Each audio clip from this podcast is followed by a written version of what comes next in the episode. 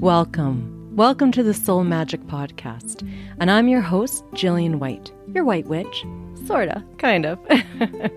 Throughout my 20 years of teaching in the spiritual world, I have noticed that people often move through life on autopilot, going through the motions with each day passing like the other, missing the gifts, existing and not living.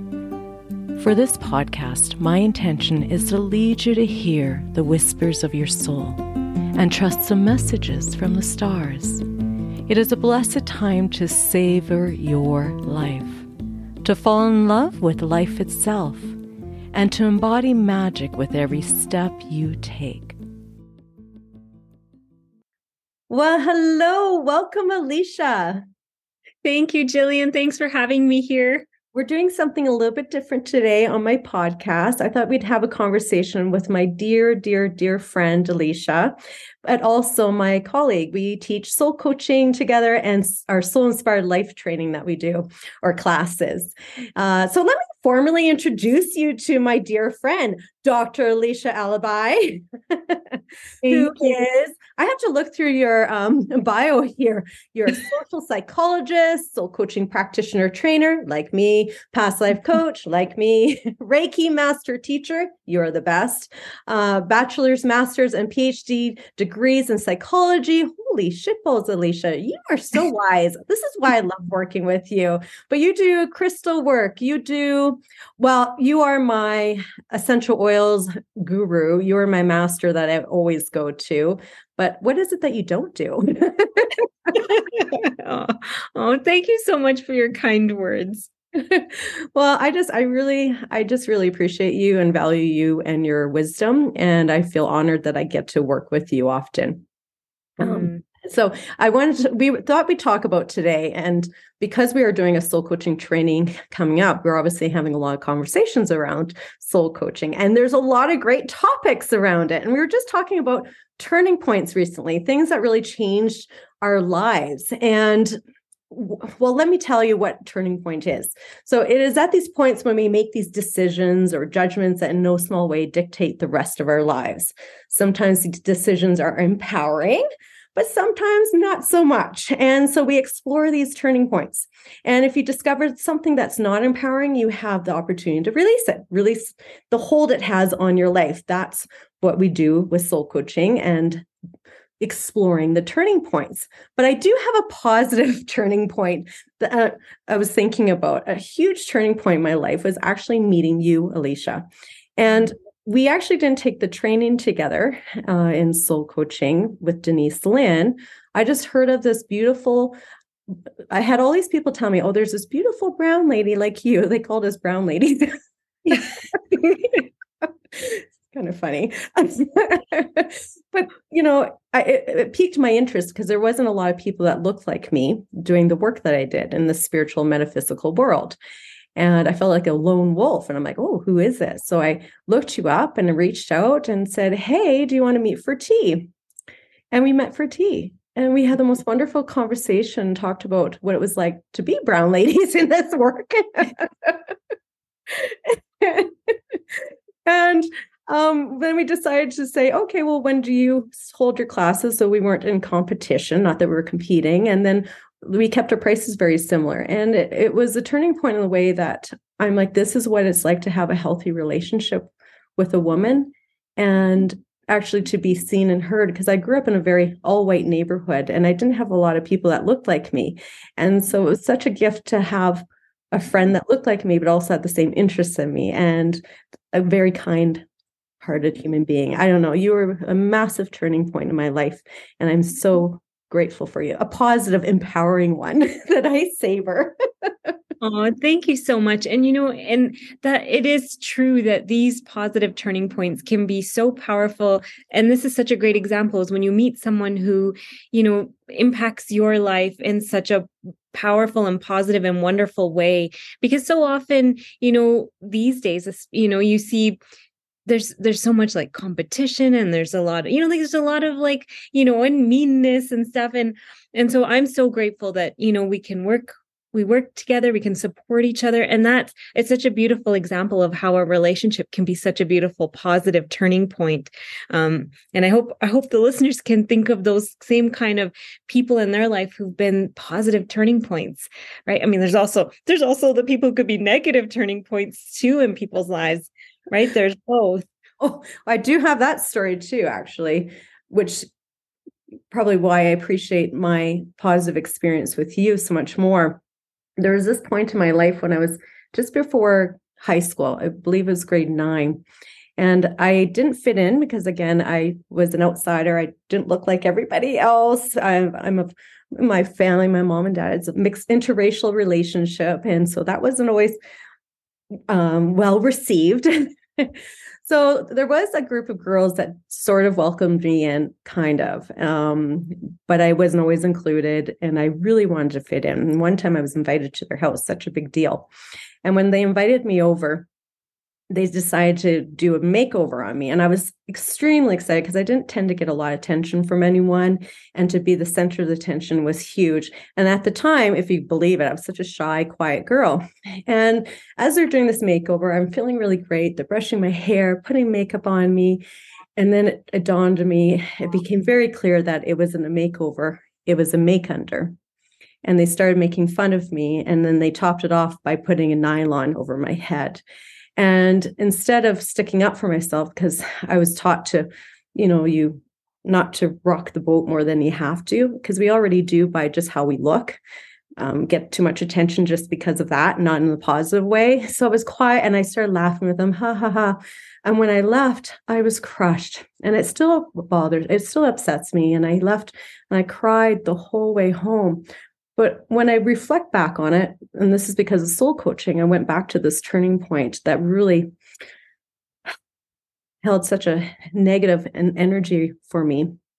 And when I looked at back at it, I said, Oh, but that's interesting.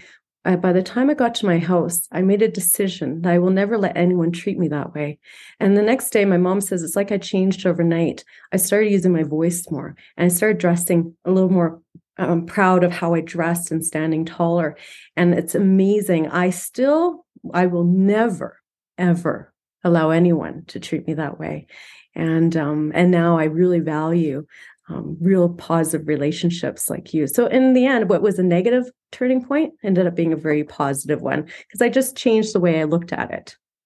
I overtalked here. I should. I'm inviting you here. but that's so powerful, Jillian. And you know, I know so many people can relate to that, to being treated that way or to that feeling.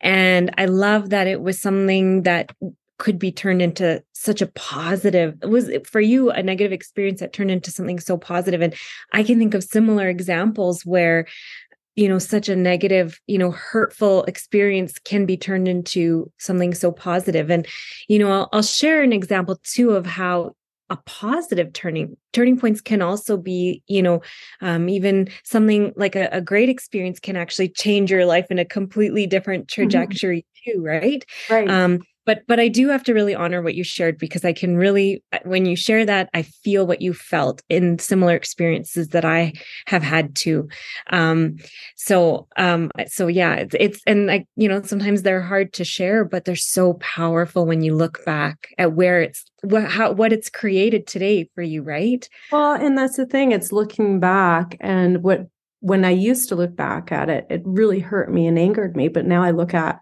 back at I think, wow, I'm so grateful for that shift in my life. You know, I needed those bitches. yeah. and I'm grateful for them because I really love the person I am and I've learned to really use my voice and stand in my power and and take pride in how I look. Yeah, very yeah. fascinating, isn't it? It is. It is. And I just love that so much. Um, because it's, you know, it's from such a you know something so painful that something so beautiful can come from it. Um i just i love that. That's so true But life life in the same moment can be quite ugly but quite yeah. beautiful. You can yeah. be really sad but yet really grateful at the same moment. Yeah. Yeah. Oh i just love this topic of turning point. So good so juicy as we say right? So good. Um you know so for me, you know, one of the things that I think about is the the soul coaching training itself. When when i went I, I, went in 2009 to train at with denise linn. When did you go? Was it i think it was a year after you. Yeah yeah. So as as you shared we, we we trained separately but i'm really glad we found each other at the end of it all. Um but so in 2009 um I had also just graduated with my PhD that same year in 2009. So mm-hmm. I was a psychologist. I but I knew that there was something more. I knew there was something more, but I didn't know what. And I happened to see Denise speak on stage at a at a Hay House conference I went to, and I thought, you know, and this was while I was in grad school, and I thought, you know, one day when it works, I want to go train with Denise Linn because there's something there for me. And then it never happened until the same year I graduated with my PhD. And later that year, she had a training in California at her home for the soul coaching certification. And I thought, okay, I'm going to go do it. And so that training was such a profound and positive experience for me and um, it was the the group was beautiful the the work the soul coaching work is so powerful and just being there and being able to connect deeper with my soul through the work we were learning but also i was being certified to be a soul coach myself but there was so much personal growth in that just for me in addition to all the tools we learned to become a certified soul coaching practitioner but what was the turning point so it was such a positive experience mm-hmm. but i was coming with these years of how much money has been put into becoming a psychologist. My wow. graduate mm-hmm. supervisor, she put nine years into me, expecting I was going to be a university professor and follow in her path. My family, wow. you know, oh. Dr. Alicia is going to be a, she's going to be the psychologist in our family. And I'm sitting there thinking, um, so the turning point for me in that training was the gift of realizing that although I had all these external expectations of who I was or should be and what I should do with my life, the gift of that was hearing my soul. And it was such a big turning point in realizing that even though I had this traditional training and education, that I it gave me the courage to walk a different path that was my own path. So I was still able to beautifully bring my other training into the work I do, but it allowed me to let go of the guilt, especially of not pleasing everybody else. And and my of course my family's always been so supportive. Yeah. So I've been really grateful. But I knew, like, I mean, they thought I was going to be something else. Um, but you know, especially the people at the university who, you know, put their you know had their visions and hopes for what i was going to carry on in their field. And and so that was a really positive turning point for me. And i share this because i know there's other people and you know that you you you think you're on the path you're supposed to be or you're doing it because you think you have to or you're doing it you know for whatever other external expectations there are but it, maybe it's not fully calling your heart and your soul. And that was such a profound turning point for me for now. How many what is it? How many oh, years later 12 years, 13 yeah, years. 12, yeah. yeah. Um, being able to practice as a soul coaching practitioner um, has just changed i know my life and and from what some of my clients have shared their lives too and that wouldn't have happened if i hadn't had that experience um, that powerful turning point wow i got chills and i actually didn't know all that about i didn't know all of your story after all these years my goodness, what a leap of faith that was for you. And um and that is why I love this work because it really is about connecting with your soul and hearing that truth and be willing to make those powerful decisions that catapult you onto a new path that resonates and and um and just vibrates with what your soul calling is. I mean, I feel like there's no wrong path. Um, but there's one path that are a little bit rockier and a little harder, maybe a little sadder because it didn't um, vibrate with your soul's calling. So, yeah, these turning points are massive. I mean, I'm sure lots of people can think about many of them. And like you, soul coaching too was a huge turning point in my life. And it was by accident. I only knew Denise actually as a feng shui um, teacher. I had all her feng shui books. I'm a feng shui practitioner, and this was before I knew of Denise, but I got her books, and I'm like, oh, this really resonates with me. And I had her on my vision board, and for her sacred space book. And my husband was trying to think what to get me for Mother's Day one year. and guess what? He called. Denise answered, and he's having this conversation with Denise personally. And then, um, or was it Meadow? It might have been Meadow, his her daughter, but either way, he was in contact with the, them directly, and they put it together. And I opened it up, and I was going to California for soul coaching. I'm like, "What's that? Is that feng shui?" oh. And off I went, not knowing what I was taking and it transformed my life. So I was already doing this work, but not soul coaching. I was doing metaphysical work from healing work and um, feng shui, but I was always one on one work. Um, it was, you know, going to people's homes. And then after I left there, I felt inspired to teach in groups, and which is huge for me because I had such a fear in speaking in public and well here i am fast forward and that's all i do is group work and speaking in public and now i have a podcast.